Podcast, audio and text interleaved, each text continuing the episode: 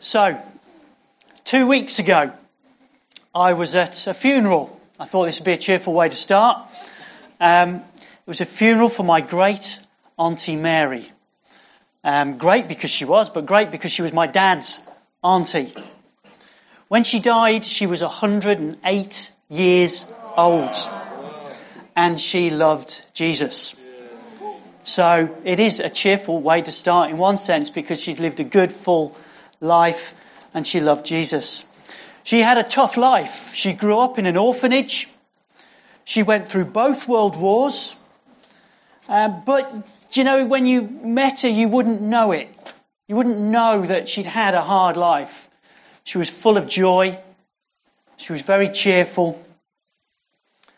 And at the funeral, one of her quotes was read out. She'd been singing one of her favourite hymns. And the hymn, I won't sing it, but I will tell you what the words are. I don't know the tune. I don't know the tune. Uh, the, the, the hymn went, Count your blessings, name them one by one. Count your blessings. I probably do really know it. Count your blessings, see what God has done. Count your blessings, name them one by one. Count your many blessings, see what God has done. And at the end of singing that hymn, she turned to the, uh, I think it was my uncle who was with her and said, We don't do that anymore, do we? We count our troubles rather than our blessings. We count our troubles rather than our blessings. Really struck me when she said, or when that was read out at the funeral. And today we are back after a couple of weeks break into the book of Habakkuk. And Habakkuk had some troubles. And today we get to see how he reacted to them. How well, or otherwise, if you've read it, you'll know, but how well he reacted to those. So let's read the passage. It is Habakkuk chapter 1, it's not going to come up on the screen because there's quite a lot of it, and I couldn't fit it all on without it getting really small or going over lots of pages. So I gave up. uh, so it's Habakkuk chapter 1, verse 12, into chapter 2, up to verse 5. Let's read that now. Are you not from everlasting, O Lord my God, my Holy One? We shall not die. O Lord, you have ordained them as a judgment, and you, O rock, have established them for reproof. You, who are purer eyes than to see evil and cannot look at wrong. Why do you idly look at traitors and remain silent when the wicked swallows up the man more righteous than he? You make mankind like the fish of the sea, like crawling things that have no ruler. He brings all of them up with a hook. He drags them out with his net. He gathers them in his dragnet. So he rejoices and he is glad. Therefore, he sacrifices to his net and makes offerings to his dragnet, for by them he lives in luxury and his food is rich. Is he then to keep on emptying his net and mercilessly killing nations forever? I will take my stand at my watchpost and station myself on the tower and look out to see what he will say to me and what I will answer concerning my complaint. And the Lord answered me, Write the vision, make it plain on tablets, so he may run who reads it. For still the vision awaits its appointed time. It hastens to the end, it will not lie. If it seems slow, wait for it. It will surely come, it will not delay. Behold, his soul is puffed up, it is not upright within him, but the righteous shall live by his faith. Moreover, wine is a traitor, an arrogant man who is never at rest. His greed is as wide as Sheol. Like death, he has never enough. He gathers for himself all nations and collects as his own all peoples. Now, I don't have time to, do, to go through everything that's in that passage. There's a huge amount in there. And on first reading, you, you read Habakkuk and you think, what, what are we going to do with this? But actually, as you read it more, you think, wow, where, where, how can I fit all this in? We've seen so far that the nation of Judah, which is the southern kingdom of the two kingdoms as they split, Israel in the north and Judah in the south, uh, they're divided and they're not in a good way. They've been rebelling against God. They've been worshipping other gods. And the first thing that struck me from that is, I think we often read that and we say, oh, they were worshipping other gods. At least we don't do that. Mm-hmm. Do we? It just, this isn't really the point I'm making this morning. This is just something that I, I thought as I read it. They were very obvious in the gods that they worshipped. They set up altars. They had poles and they made sacrifices and all this kind of stuff. Actually, it's more dangerous for us. It's a lot more subtle. It's what takes up our time. It's what, it's what distracts us from God. It, it, there's all sorts of things. I would probably suggest that while we're not worshipping another religion's God, we have gods that we worship. And um, I'm just going to leave that there for you to ponder because that's not really my point today, but I just wanted to throw that in there as part of it because it was too big a thing to, to just gloss over. Um, but let's look, let's look out for that. Let's not be quick to judge these guys in this. Let's look at it ourselves um, and take heed that we're not falling into the same traps as them. Um, because if we are, then God needs to deal with us. Um, which maybe He won't do in the same way as He did with them, but He will deal with it. Habakkuk has been complaining to God because the Assyrians have come and oppressed them and, and, and, and fought against them, and Israel, uh, Judah, uh, the nation of Judah, have, have been losing the battles. And he complained about it. And God's response, as we saw last time, was, You think that's bad? I'm now sending the Babylonians, and they're worse, and they're going to judge you as well. And Habakkuk's saying, Well, how can you use these unrighteous people to judge people who are more righteous than them? And he kind of got a point because there were some who were still faithful in Judah. But God actually said, well, that's what I'm doing. And Rob spoke last time, and Rob spoke on God, I don't understand you. How, can you do this? But God said, well, I'm going to do it anyway. And so today, we, what we come to is Habakkuk's response to this. He's just heard it's bad and it's getting worse, and now he responds to God. But I want to pick out a couple of things in the passage first to explain, because there are some strange pictures in here. So before we go on to some of the response, let me just highlight a couple of bits here. Um, so first, he acknowledges who God is. I mean, that's an obvious bit. He says, You're still God. Okay, you've decided to do this, but you're still God, and we'll come to that more in a moment.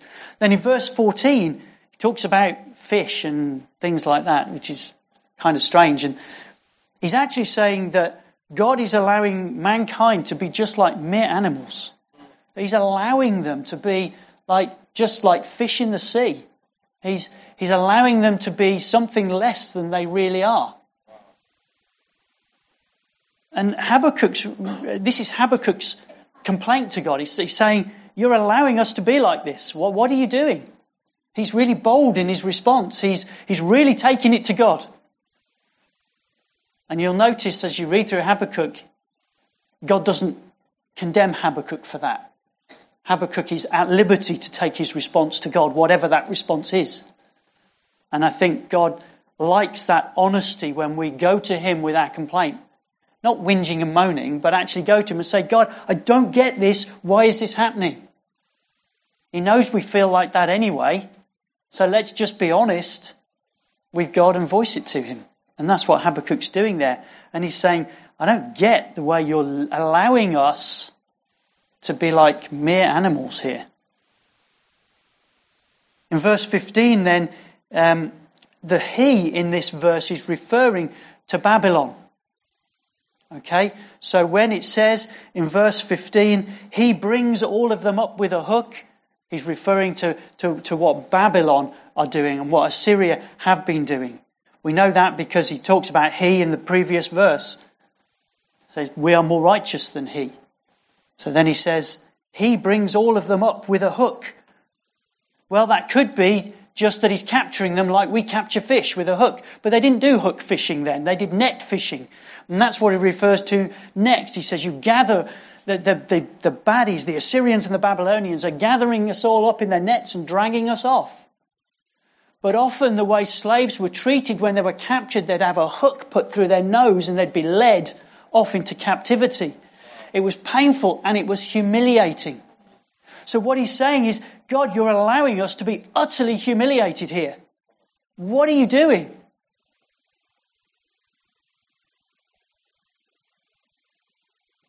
It's horrible. And then in verse 16, it talks about the Babylonians making sacrifices to their net. What's meant there is the fact that when, you, when they made a sacrifice in those days, it was to a god, it was to their god, and their god, in this case, was their military might. They were invincible. They were, they were just taking captive large swathes of people and land. And they made sacrifice to their net. What he's saying here is they rely on their military might. They don't serve God. They don't know God. They're not interested in God. They're only interested in their military might.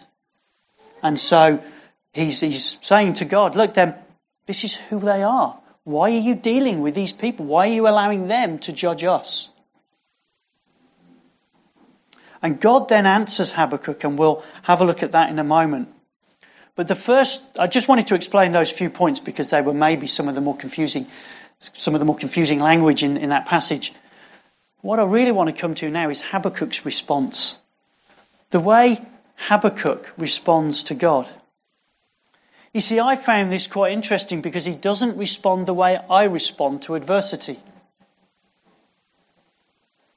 Habakkuk, when he's told the Babylonians are coming, it's going to get worse, Habakkuk says this Are you not from everlasting, O Lord, my God, my Holy One? The very thing, first thing that Habakkuk does when he's presented with these problems, presented with the fact that the suffering is getting worse, is he worships. He worships God. It's astonishing. He knows the reputation of the Babylonians because we've seen some of that. He knows what's coming. He knows they're going to suffer. He knows there will be physical pain, psychological pain. He knows this could be the end of God's people as a nation but he worships. He says, God, you are still God and you are worthy of worship. No matter what the circumstances. This is what counting your blessings is instead of counting your troubles. He went, I've still got blessings because God's still God and I'm still His. And He's still faithful to me. Wow. How often do we respond like that?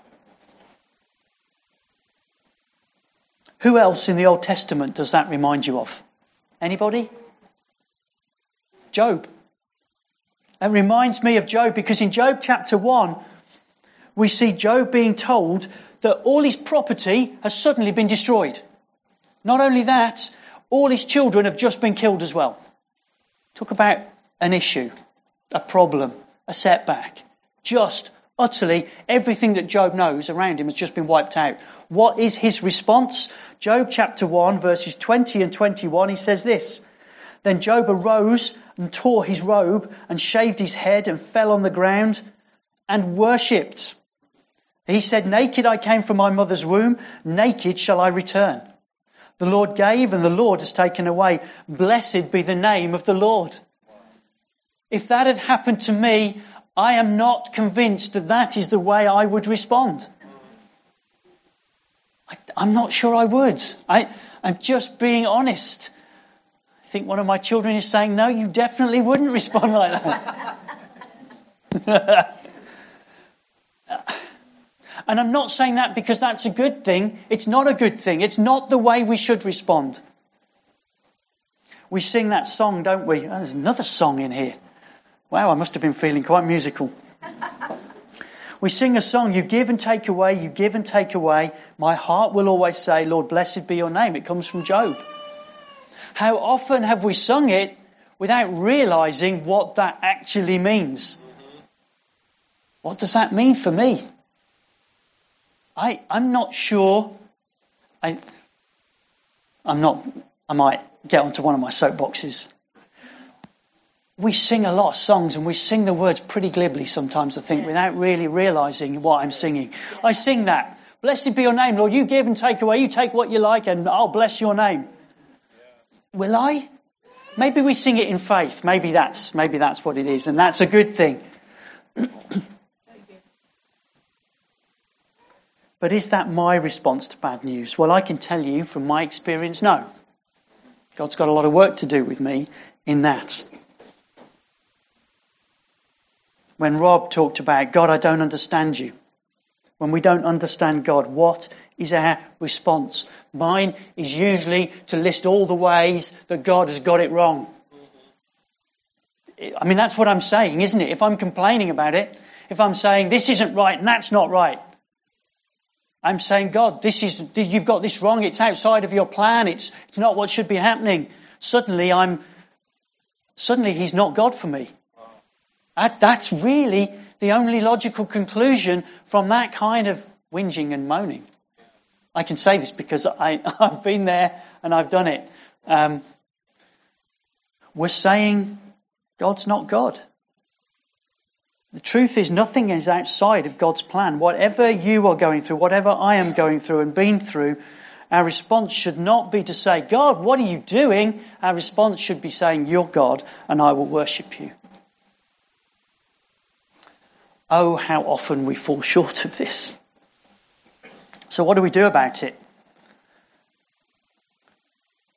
When you think of, uh, as we're heading into the warm weather, and some of you may grow things in your garden. I do, mainly weeds. I've got lots of weeds and brambles and things in my garden. I've got some raspberries. They just seem to do what they want and produce raspberries. I don't do anything with them. Um, they're just brilliant. That's the kind of plant I like. But if you think, I've got an apple tree in my garden, and every year it grows and every year it produces apples. I've got a plum tree bush thing, and it produces plums. It just does it. I don't water it. I don't tend to it. I don't do anything with it.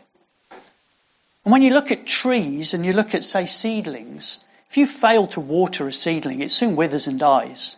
But trees don't. You imagine some of the massive trees that you can see outside. Can you imagine having to water those?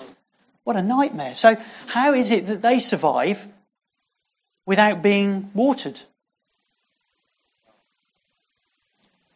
The tree isn't affected by changes in the weather.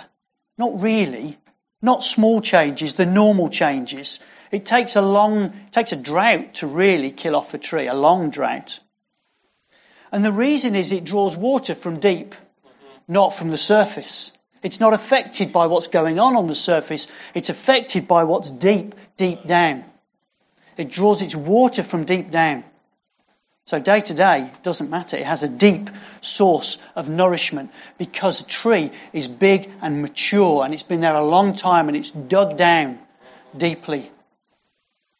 Are we affected by the vagaries of day to day life? Are we affected by our troubles and our problems in ways that we shouldn't be? Are we? Are we like the seedlings and the plants that need constant attention, or do we have a deep source of nourishment? Do we have a maturity in our relationship with God that allows us to draw water from deep? Jesus meets a woman in the New Testament at a well, says, I have got water you don't know anything about.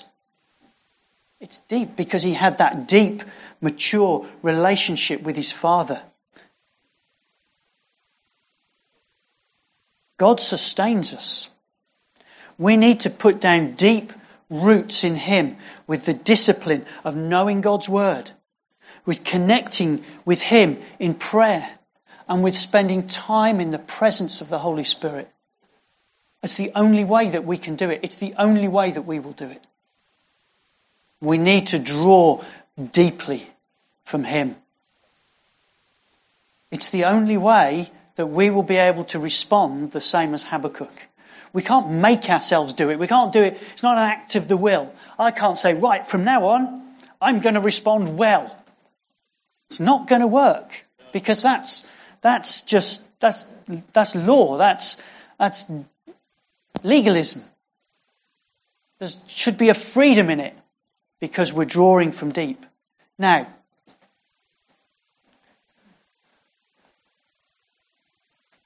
what that doesn't mean is that we won't be affected by the things we go through. We will be. It will knock us. It will hurt us. There will be times of anguish, of crying, of seeking God, of saying, God, why is this happening?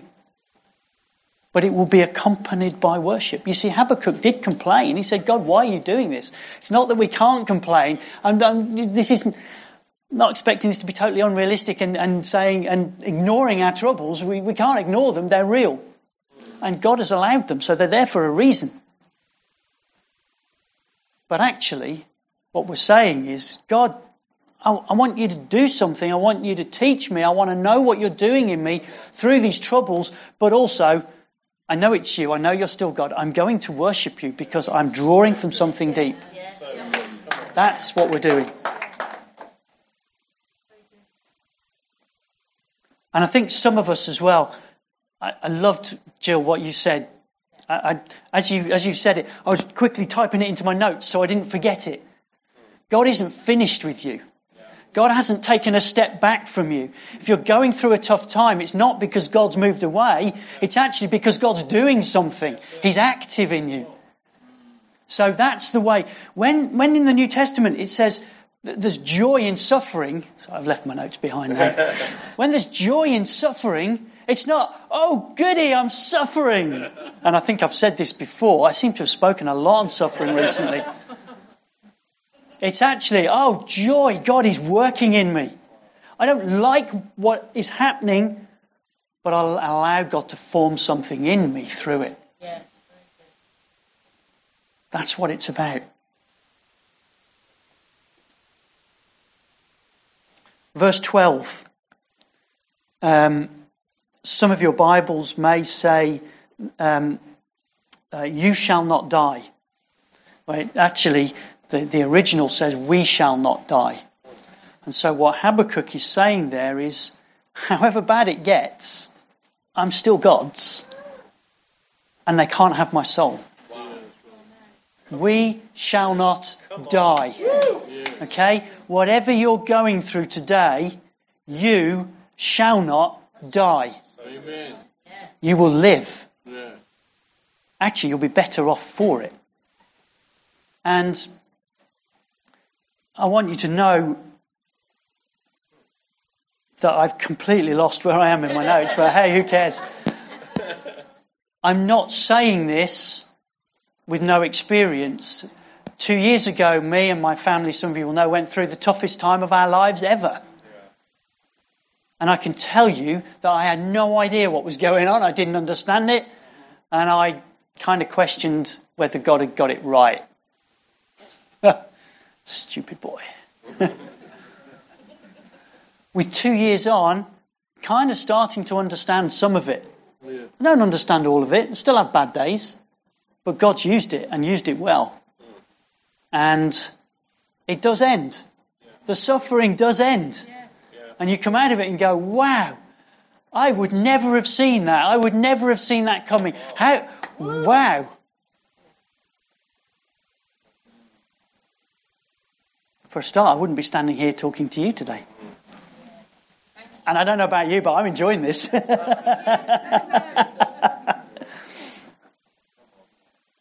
So, the first thing that we need to understand is about Habakkuk's response. That's what that was about.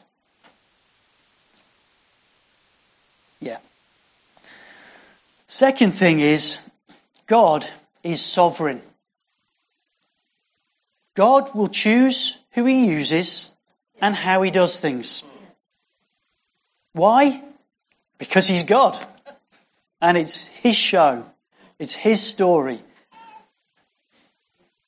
Verse 13, we see the, the main part of Habakkuk's complaint saying, God, how can you even look on the Babylonians, let alone use them? This is outrageous. How can you use them to judge Judah when, okay, we're bad, but we're still better than them?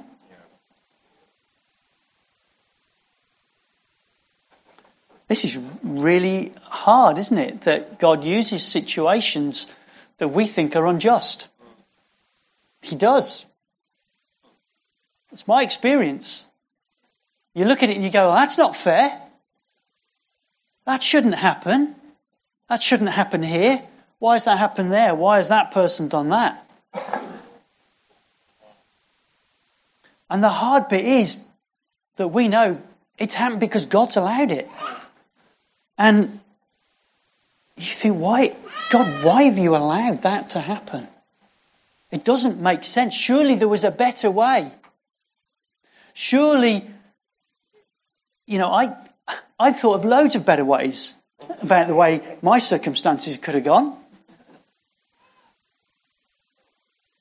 Do you know what I do then? I set myself up as God.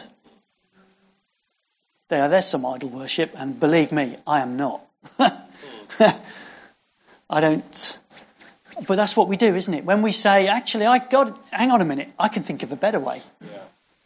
We're setting ourselves up as God. That's pride. That's what caused the fall. That's that original sin still there. That's, that's our, our veering to the flesh instead of turning to God when it gets hard. But you know what God says? There's only one way, and it's my way. He does it gently. In my experience, very gently. And I don't know why God does things the way He does them. But I need to trust Him. Because if I don't trust God with the way He's doing things, then I'm saying He's not God. And that's not right.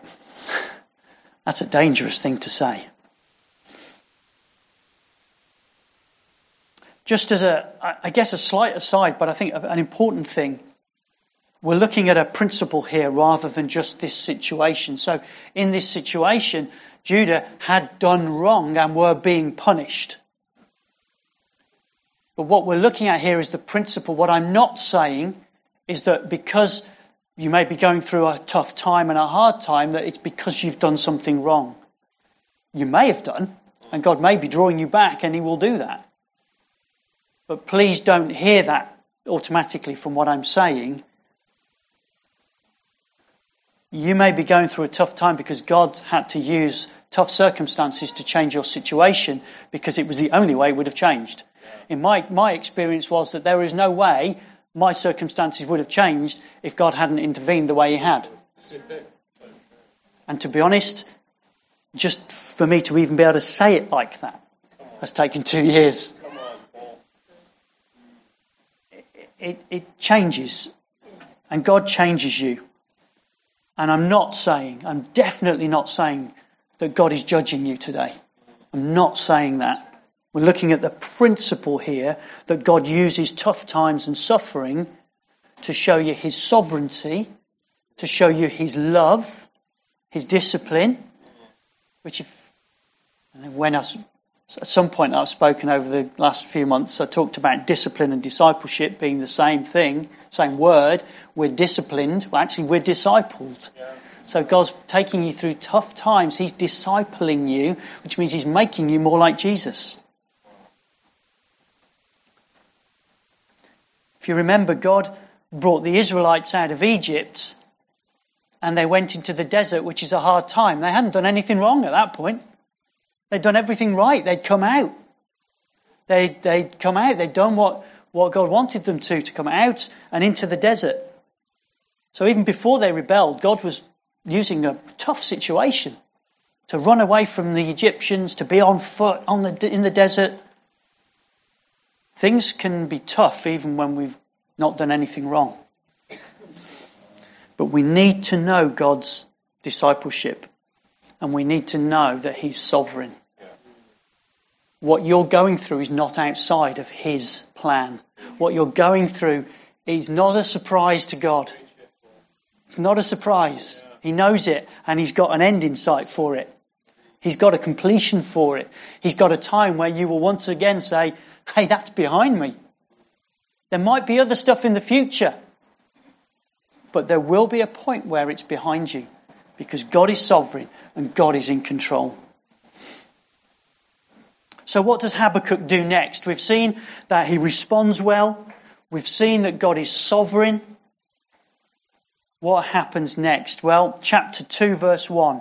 I will take my stand at my watchpost and station myself on the tower and look out to see what he will say to me and what I will, what I will answer concerning my complaint. Habakkuk's strategy is I'll wait. I will wait and I will watch for what God does. Our problem, I think, as society now, as people now, is that we don't like waiting. We want everything fixed right now. Hopefully, no one from where I work listens to this. I don't think they will. Well, no, I, I hope they do. I don't mind. That'd be good. Maybe. But I'm in a job. I don't know. it's a danger when you don't read what's on. I, I'm in a job that it's a good job, and I'm not complaining about it. I was. I've stopped complaining about it, but I'd like to move on. But at the moment, it seems I've got to wait. Oh, I don't like waiting. Uh, my wife will tell you I don't even like waiting for birthday presents. I usually buy it in the summer. My birthday's in December. I see something, I think I'd like that for my birthday. Oh, I'll get it. Um, I don't like waiting. I don't like waiting for answers. I don't like waiting for an answer on what's going to happen with my job. I, I don't like that. But you know what? Ever since hearing that quote from my great Auntie Mary about counting my blessings and not my troubles a few weeks ago, I've said, God, you've spoken to me. I need to change my attitude here. I need to count my blessings. Yes, I will go to God and say, God, I'd like you to sort this out, but I'll do that second. First, I will go, God, you've given me a job. You've given me a wife and children and a family. You've given me a roof over my head. You've given me a fantastic church family. and I can go on and on for a long time on what God has blessed me with. So I can. And I have to do that. And then I have to wait and see what God is going to do concerning the next bit, concerning my complaint, as Habakkuk puts it. But not only does he have to wait for an answer, but when the answer comes, well, let's look. Chapter 2, verses 2 to 5. And the Lord answered me, Write the vision, make it plain on tablets, so he, he may run who reads it. For still the vision awaits its appointed time. God says, I know what's coming, but you're still going to have to wait for it. The Babylonians are coming, but I'll decide when. You just wait. Because it's in my good and perfect timing. And this is brilliant. If it seems slow, this is verse 3. If it seems slow, wait for it. It will surely come. It will not delay. If you think the answer from God has delay, been delayed, it hasn't. God's going to get the timing exactly right. God's never too early. He's never too late. He never delays because delay means something's derailed it. And it never does. It's, the timing is perfect. Every time, without fail. And if you think it's not, let me just suggest it might be your timing that's not quite right. God says to Habakkuk, write this down. The answer is wait. Wait. There's more to be done yet. There's more to happen yet. There's more for you to learn. There's more for you to go through. Timing is everything. Timing is key. Everything in its right time and its right place. We're often impatient because we don't know or understand God's bigger plan. I look back at the last two years and I'm astonished at the changes in my life. Um, I'm astonished at what God's done. And if it had been left to me, none of it would have happened. And I know, because I'm starting to have more faith for the fact that it is going to have done me good. It's going to have been the best for me. I still find that hard to say. But it is. So, how do we wait for God's timing? How do we live in the meantime? How do we live through the tough times? Well, it even tells us that in Habakkuk as well. Verse 4 But the righteous will live by his faith. When everything's falling down around you, all you've got left is faith that God is God, that He is sovereign, that He is worthy of worship. It's all you've got. You see, the reason that Judah are in the mess that they're in in the first place is they lost their faith that God was in control and they complained and wanted to do it their own way. And God said, Go on then. Go on then. Uh, and, it, and it all fell apart. And then he said, Right, now I need to judge you and bring you back to where I needed you to be in the first place with the Assyrians and the Babylonians. It's that deep root of faith, like the tree we talked about. That is the thing that will get you through. There were times for me where I didn't feel I was living by faith. I didn't feel like I was. I was questioning everything. I didn't think anything was right. Actually, when I look back on it, I think, yeah, I was living by faith. Sometimes it doesn't even feel like it at the time, and you only see it in hindsight. To say, do you know what? How? How did I get here? Oh, because I clung on by faith. My, I, my faith in God, in the end, didn't go because it was deeply rooted. It's deeply rooted. And you know the other reason why? A lot of people here. You see, God doesn't call us to go through it on our own. We go through it together. Yeah. We support one another. When I'm down, you're up and you can help me. When I'm up, you're down, I can help you. We are a family. No one in, in, in, in, in God's family lives alone. No one's called to be isolated. This is why you may have heard the phrase, you can't be a Christian outside of the church. You can try, but it doesn't work. Don't ever give up on God's family however much you may feel like you want to. However much you feel like you might want to, they will get you through. There are people here that got me through. You just, it's priceless. God knows what He's doing. God knows what He's doing. And He brings you into a good and pleasant place. This is definitely that. it's not a solitary thing living by faith. People speak faith into one another. There are people that at times will believe in you more than you believe in yourself. They will tell you things that you don't believe. And then you'll finally see, oh, yeah, they were right. Rob, you were right.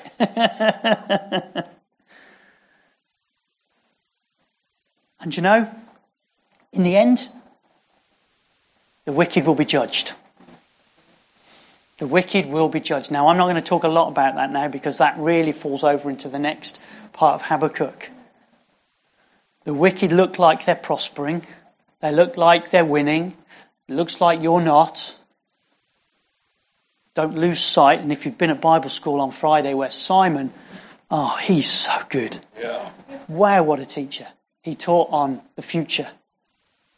And his very last point, and it came out of the slide, whirling round, was victory. If you get really down, read the end of the Bible. We win. We win. We're on the victorious side. Whatever you're going through, whatever you've gone through, you are still on the winning side.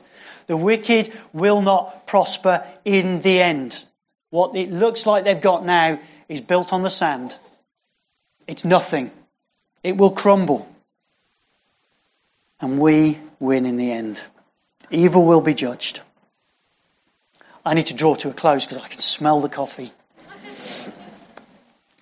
If you can put the conclusion slide, I think I've done a conclusion slide yet. So, how do we respond to all this? Well, suffering does come. Okay, I'm just going to recap those three points. Suffering does come. It's part of life. How you respond to it determines how it ends and when it ends. My suggestion is respond well. Let's get it over with. I know that's easier said than done. Oh, I wish I'd. It's easy to say later on, okay? It is. Um, count your blessings. Count your blessings before you look at your troubles. Wow. It's just pure wisdom. It's not mine. It's just wisdom, that is. My great Auntie Mary. celebrating now with Jesus. Count your blessings because you've still got lots. God is sovereign. His way is the only way. And you know what? He knows it all in a good way. He's a know it all. He knows it all. He's faithful in it all. And he never, ever gets it wrong. He never gets it wrong. Have faith today that the circumstances you are in, God has his hands all over them. And he's bringing you through them. And the last one maybe is the hardest, I guess. It's the waiting, it's the going through it. It's hard. It's tough. We need to wait for the solution. We need to wait for God's plan to unfold. But take heart, God's never late. He's always on time. Always. So, how will you respond today to what you're going through? How will you respond to God? How will you, how will you go to Him?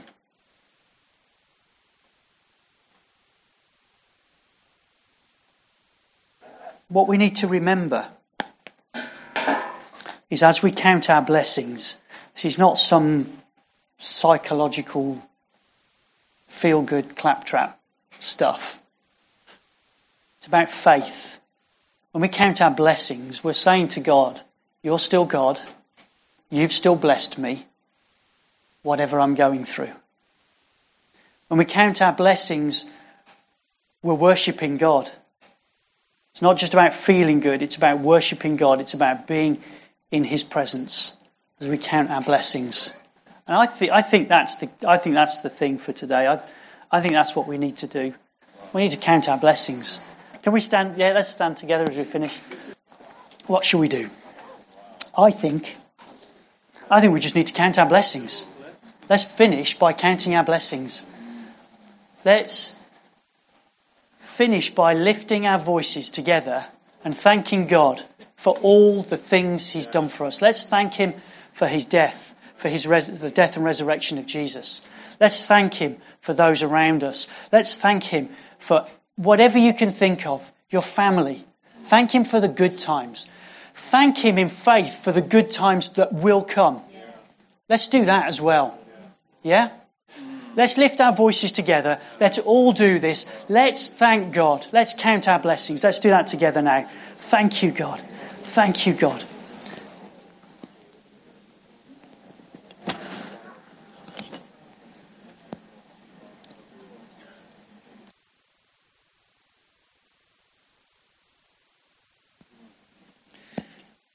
Lord, I thank you so much that you are in control. That whatever we go through, it's because you're using it for our good. Lord, I thank you that whatever we go through, we still are blessed by you. We still have more blessings than we can count. Your mercies are still new every morning. Every morning we wake up and God, we can say thank you. As a new day, I have breath in my body. Ah. I have a bed that I'm sleeping in. I have a roof over my head. I have a meal on the table. Yes, Lord. Lord, you have blessed us. Mm. You have blessed us just so much. Lord, help us to get our struggles into the right perspective. Lord, in the end, what we want to do is we want to worship you as our God, our Creator, our Saviour, our Redeemer. You're the one who set us free. You're the one. And we thank you for it. Lord, there are so many things we can thank you for. Father, I pray that even though we've looked at, at a passage that talks about suffering and, and all of that, that we will leave this place being buoyed up, knowing we're living by our faith in you. Encouraged that suffering comes to an end. Encouraged that you've blessed us. Lord, I thank you so much. Thank you, Lord Jesus. Amen. Amen.